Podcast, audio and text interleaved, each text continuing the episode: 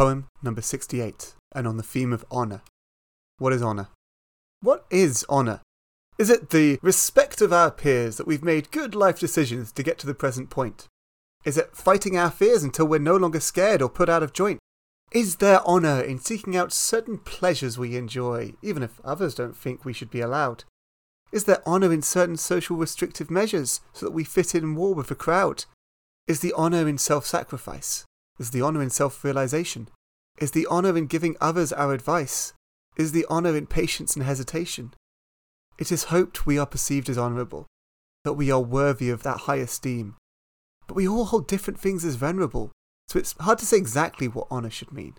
For myself, I believe honour to be with those who don't know, and admit willingly that they still have much that needs to be learned. Who try to advance themselves, with no aim where to go, the lost but willing, that's where I see honour is earned.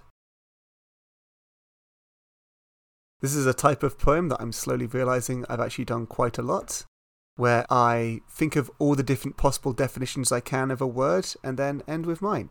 I've done it with truth and love, and I'd forgotten, but apparently I'd done it with honour.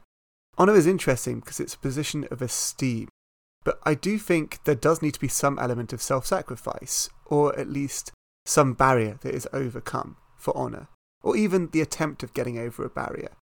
I think that's where I see it now. Not necessarily the knowledge based honour of trying to better oneself. I think I'm a little bit restrictive in that. I think I've grown a bit now. I can see there are other elements that I would perhaps include.